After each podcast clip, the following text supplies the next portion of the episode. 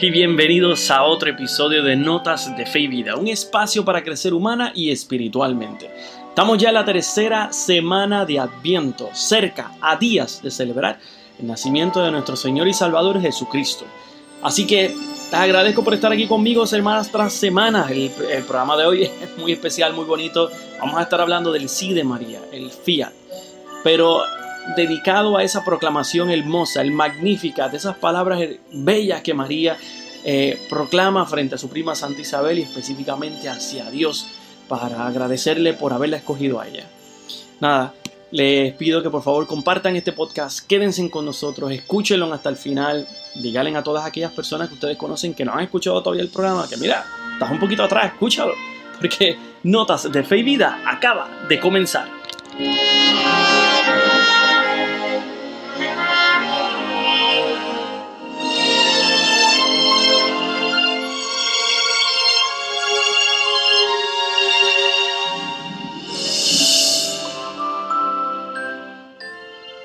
Iniciamos nuestra primera parte, como siempre, hablando de las noticias salidas desde el Vaticano. Eh, lo primero es que el Papa cumplió 83 años. Una persona con mucha energía, con mucha disponibilidad, dedicado a seguir trabajando por la iglesia. Y pues, una de las cosas es que pues, no lo celebra tal vez como todo el mundo lo celebra, porque no hace una fiesta, no hace algo, pero eso no importa. Porque al final del día, como quiera, llega mucha gente de diferentes partes del mundo a felicitarle y niños en especial, y familia y todo. Pero una de las cosas muy bonitas de él es que siempre quiere invitar a la mesa en el día de su cumpleaños, en alguna otra festividad, a las personas que hasta cierto punto podemos decir que son los marginados de, este, de nuestro planeta. Aquellos de necesidad, aquellos de con menos provechosos en este mundo o que en estos momentos están pasando por muchas dificultades. Les traigo este audio que resume un, eh, su cumpleaños, cómo lo pasó, cómo lo celebró y cómo lo este, y qué cosas ocurrieron. Porque al final del día siempre eh, el pastel, ese bizcocho, eh, nunca falta, siempre llega. Aunque tú no lo pidas, te va a llegar. Y más si eres el Papa. Así que escuchemos. Francisco cumple 83 años. Como es habitual, probablemente no organice ninguna celebración especial por una fecha tan señalada. Pero eso no significa que no reciba ninguna felicitación regalos y sobre todo mucho cariño. Le llega desde todos los rincones del planeta y muchas veces en forma de dulce sorpresa.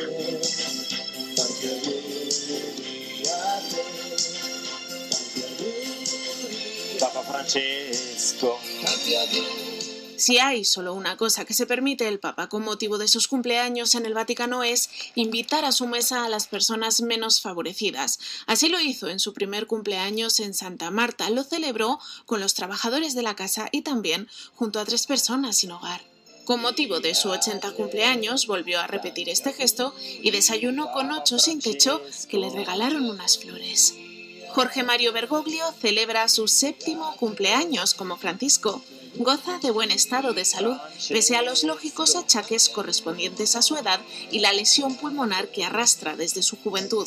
Este año se sometió a una operación de cataratas que se desarrolló sin complicaciones. Como pudimos escuchar, el Papa celebró, aunque no quiso. Aunque tal vez no quería celebrar su cumpleaños en grande, pero ahí está, Santo Padre, eres una figura pública, eres alguien muy importante dentro de la iglesia y por ende la gente te va a celebrar y la gente se va a percatar y se va a dar cuenta de tu cumpleaños y van a venir y te van a traer todo, porque realmente has sido una persona muy importante dentro de nuestra eh, fe y de nuestra institución y de nuestra iglesia. Así que te deseamos unos años más de vida, que continúes ahí eh, con nosotros y que puedas seguir llevando esta barca, que para mí la estás llevando por el buen sitio y me siento muy alegre por eso. Continuando con esta importancia del Santo Padre y de las cosas que está realizando, eh, hace unos días eh, salió la noticia de que se eliminó o se, vamos a ver cómo te digo, se mejoró o se hizo un cambio en la ley para la, la instrucción sobre la confidencialidad de las causas. Como sabemos, la iglesia está viviendo un tiempo en donde han surgido muchos casos de abuso, de pederastía dentro del clero, dentro de la vida religiosa, así que una de las cuestiones más importantes era que las víctimas le decían al Papa que les, dejaba, los que les dejaban al margen de los procesos canónicos y no les informaban de si el presunto abusador fue condenado o no, porque había un concepto de top secret o de confidencialidad en la causa.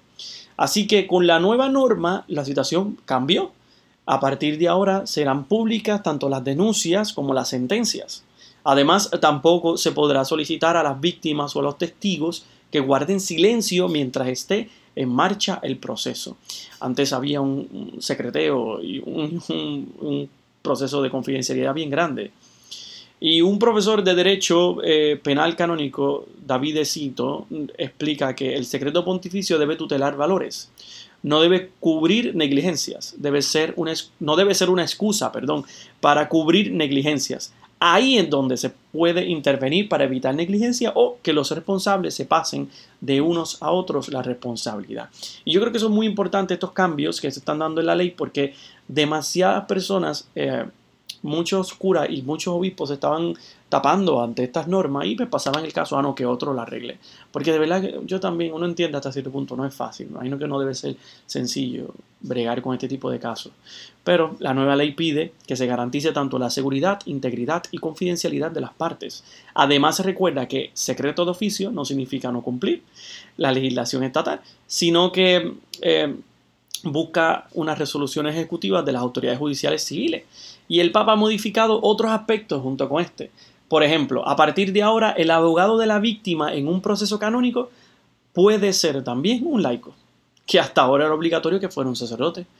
Y este gesto pues, es de delicadeza hacia quienes pues, han sido víctimas y se sienten ofendidos por un sacerdote, pues ya no tengo que tener un abogado dentro del proceso canónico que sea también un sacerdote sino que ahora puedo traer un laico porque tal vez yo como víctima, suponiendo, yo siendo la víctima o la persona que fui abusada, pues está fuerte, tal vez, mira, buscar otro sacerdote para que me defienda porque, no sé, no me sentiría cómodo. Ahora con el laico, pues tal vez busco un laico y me siento un poco más cómodo y puedo llevar mi proceso más adelante.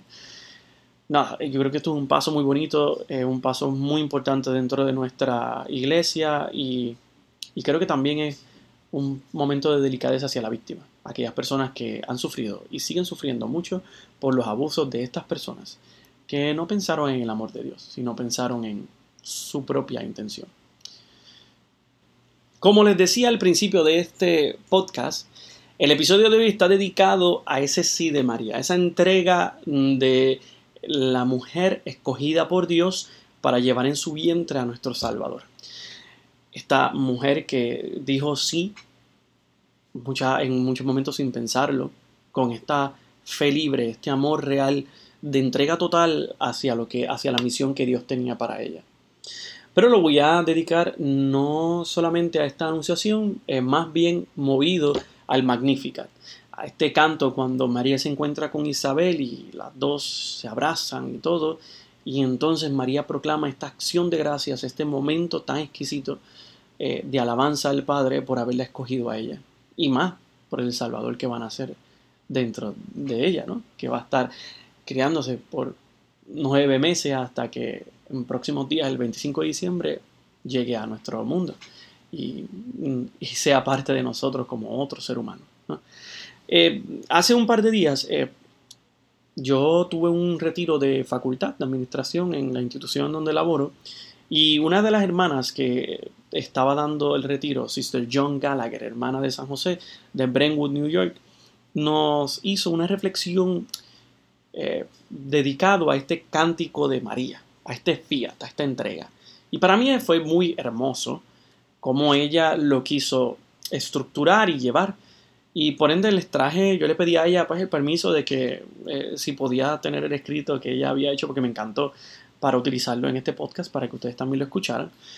Eh, además, ah, bueno, cabe también aclarar que, dentro de esta reflexión ella ciertas cosas las ata a la realidad de la institución, así que yo la eliminé esas partes porque, pues, hasta cierto punto no tiene que ver con muchos de los oyentes de ustedes porque no trabajan en esa institución, pero quiero, dejé la base que para mí era lo más importante de su reflexión. Así que voy a leerles eh, su reflexión y luego entonces hablaré, explicaré un poco y reflexionaremos sobre lo que esta hermana nos quiso decir con esto. Y ella le decía lo siguiente, la canción de María, su fiat, es una que solo puede ser cantada por alguien que ha creado el espacio y escuchó profundamente sabiendo que Dios hace esto, no solo a ella, sino a todos los pobres, derribando a los poderosos de sus tronos, exaltando a los humildes, llenando al hambriento de cosas buenas y enviando a los ricos no arrepentidos vacíos. Y todo esto está sucediendo en cumplimiento de la antigua promesa y en su propio ser. María encarna a los nadie de este mundo, en quienes Dios está prodigando rescate. A veces nuestro mundo nos mira como a nadie, pero como personas de gran fe somos verdaderamente alguien. En la canción de María también canta sobre el futuro, cuando finalmente la justicia pacífica arraigará en la tierra entre todas las personas. Esta es la gran oración. Es una canción revolucionaria de salvación. Como comentó una vez el escritor Bill Clary, revela que María no solo estaba llena de gracia, sino también de opiniones políticas. La canción de María tiene implicaciones políticas, socialmente radicales. Con una madre como esta, no es de extrañar que las primeras palabras de Jesús en Lucas proclamen que ha venido a liberar a los cautivos y traer buenas noticias a los pobres. La manzana no cae lejos del árbol. En nuestro tiempo, el Papa Francisco dice que un buen católico se entromete en política, ofreciendo lo mejor de sí mismo para que aquellos que gobiernen puedan gobernar. Esta es una lección del fiat de María. Otra es que Dios es un Dios que restaura y no toma represalias. Nuestro trabajo es restaurar la justicia y no las formas opresivas. Así que María vivió en solidaridad con el sueño del próximo reino de Dios, cuya intención era sanar, redimir y liberar. No hace honor reducir su fe a una piedad privatizada. Ella escucha la palabra de Dios y la guarda. Si afirmamos ser personas religiosas, orantes, maestros de Dios, entonces este también es nuestro llamado. Todos merecen nuestro amor, compasión y respeto. Esto no es un desafío si ejercemos el valiente sí como María. María, como la llamó Pablo VI, es nuestra hermana en la fe. Cuando la recordamos y mantenemos ante todo la idea de que es una mujer judía, campesina de fe, rezamos las historias del Evangelio de las que ella es parte, y donde se nos presenta el peligroso recuerdo de esta mujer tan intrascendiente en sí misma, cultural y en contexto histórico, con un corazón lleno de amor por Dios y por su prójimo. María nos da este tremendo ejemplo de caminar por fe en una vida difícil.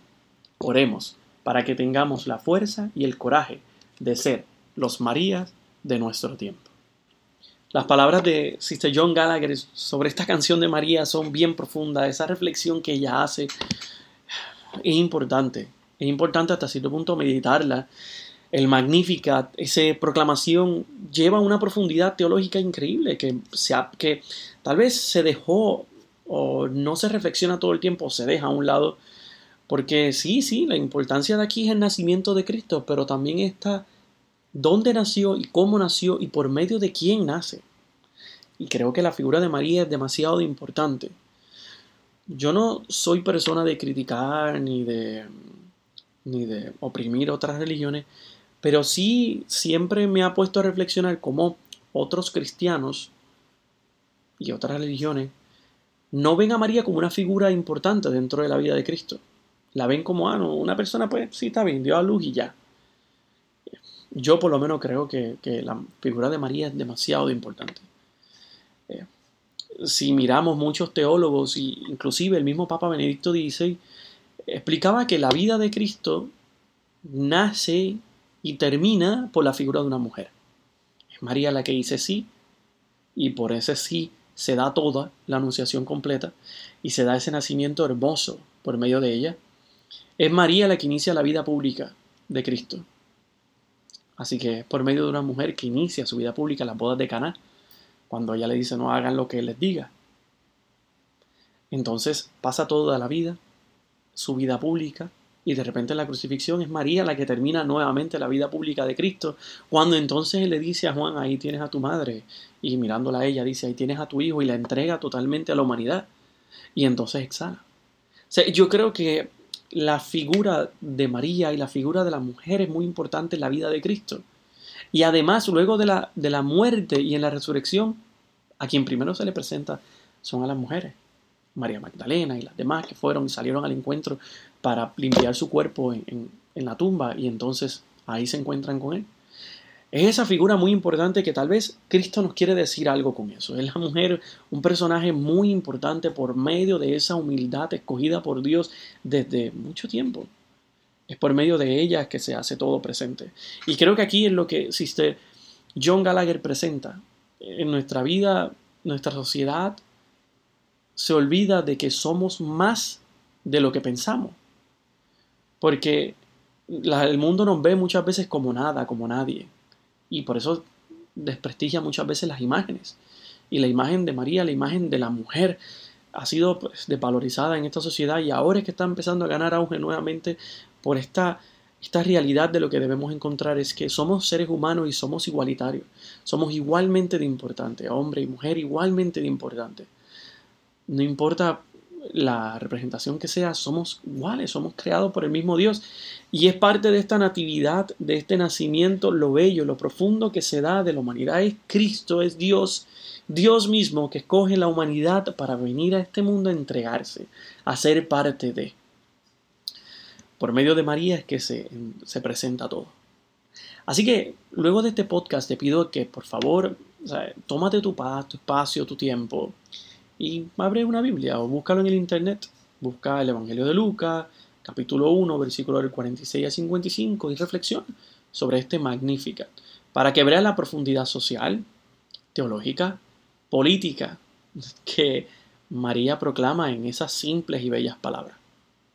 Hay algo ahí que Dios quiere presentar por nosotros.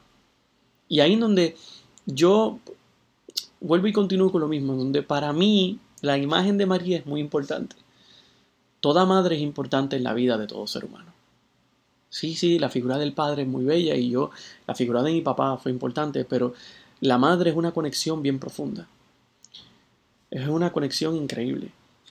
Sister Joanny, una hermana que acompañaba a Sister John Gallagher, nos contaba una historia de esta prima, de, bueno, esta hermana de ella, menor, eh, una familia de siete, y su hermana menor estaba embarazada y le pidió a ella que, que la acompañara al parto en el momento de parto, que estuviera allí adentro. Ella estuvo mientras la hermana estaba en su proceso de, dar, a luz, dar, a luz perdón, a su recién nacido y en el momento en que nace el niño, después de casi 14 horas de espera, dice ella, eh, el niño nace, lo limpian y cuando lo ponen en los brazos de la madre, ella nos explicaba en la reflexión que el hospital siempre tiene monitoreando las pulsaciones de la mamá y del bebé todo el tiempo.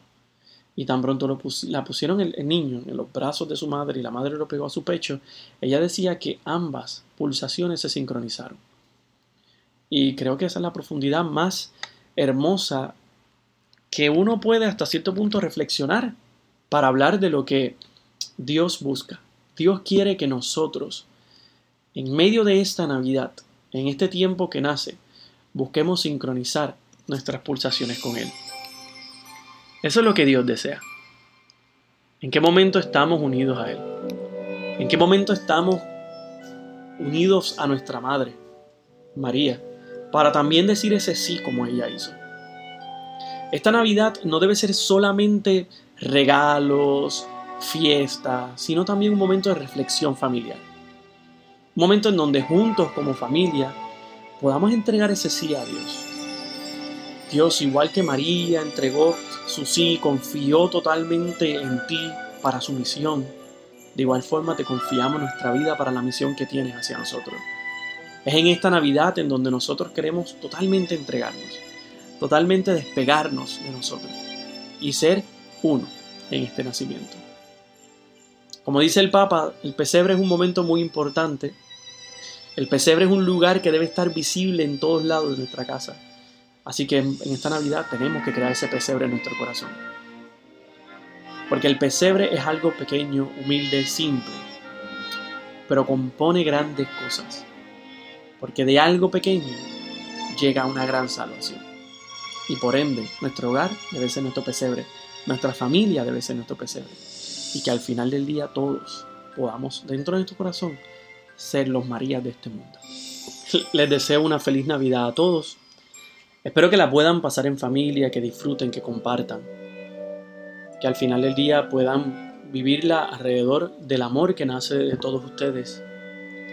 Y que el amor de Dios sea la parte central de este tiempo de celebración. Antes de clausura les quiero contar esta hermosa historia que viví hace un par de días atrás uno de los compañeros de la institución donde trabajo, él ayuda en esta parte de mantenimiento, de cuidar el, la institución como tal. Él me contaba que estaba bien alegre y, yo lo vi bastante alegre cuando me estaba hablando, de, cuando me estaba contando y, y que estaba muy feliz porque en dos días él iba a celebrar una Navidad increíble. Y yo le pregunté por qué, pues todavía falta el 25, pues, ¿cuál? Eh, ¿por, qué, ¿Por qué vas a celebrar antes? Y él me contaba que, que se acababa de enterar ese día que todos sus hijos venían. Y yo, ah, wow, qué bueno. Y, y le decía, pues qué bueno, ¿Y, cuántos son? Y me dice, no, somos, son tres, yo tengo tres hijos. Y cuando me explicaba, me decía que desde 2010 no los había tenido a todos juntos en su casa. Y que era la primera vez que, después de nueve años, que iba a tener a toda su familia junta rodeada en un mismo lugar, centrada en su casa, y que iban a venir todos ya pues, con sus esposas y sus hijos, y que había nietos que no había conocido, o sea, que todavía no se había encontrado con ellos. Y yo le decía, ah, me, alegro mucho porque es un momento de felicidad y él se le salían las lágrimas mientras contaba porque decía que todos sus hijos estaban esparcidos en diferentes partes, tenía dos de ellos que vivían en diferentes partes de Estados Unidos y otro que vivía en Hawái porque era militar y allá se estableció, se casó con una hawaiana y tuvo hijos y que de esos hijos él no ha visto todavía ninguno y que se sentía con una alegría inmensa porque en esta Navidad no quería otro regalo más que eso. Y que sus hijos sin, sin saber, sin preguntarle a su papá qué era lo que deseaba, le habían traído ese regalo hermoso a su casa. Y que por eso en dos días él celebraba la Navidad más hermosa de su vida, tener a toda su familia junta en un mismo lugar. Y con esta historia a mí me encantaría dejar este mensaje final. Lo importante de la vida no es los regalos, ni lo que podemos encontrar bajo el árbol. Lo hermoso de la vida es tener una, tener esta familia, el amor, el calor humano que hay detrás. Saber que hay personas que te aman increíblemente y que dedican de tu tiempo para ti yo creo que eso es lo más bonito que debemos celebrar este 25 de diciembre. Esté tu familia reunida o esté tu familia un poco distante, siempre recuerda que al final ellos te aman. Y que se volverán a encontrar. Porque con la tecnología que tenemos, con los avances, nadie está lejos. Al contrario, todo hoy en día está cerca. Así que les deseo una feliz Navidad, que la pasen en familia y por favor, eh, síganme en las redes sociales. Compartan este podcast. Me pueden encontrar en Botsprout. Me pueden encontrar en Apple, Apple Podcasts, Google Podcasts, Spotify. Suscríbanse. Dejen su comentario. Y por favor contesten esta pregunta y me den su comentario. ¿Qué es lo más que usted desea en esta Navidad? Escríbame ahí al final eh, en los comentarios qué es lo más que usted desea en esta Navidad. Y, y, yo lo quiero escuchar a todos porque todos tenemos un deseo muy grande en esta Navidad. Y así que con esto les dejo y espero que la pasen muy bien. Recuerden siempre en su caminar tomar notas de fe y vida. Se cuidan. Hasta la próxima.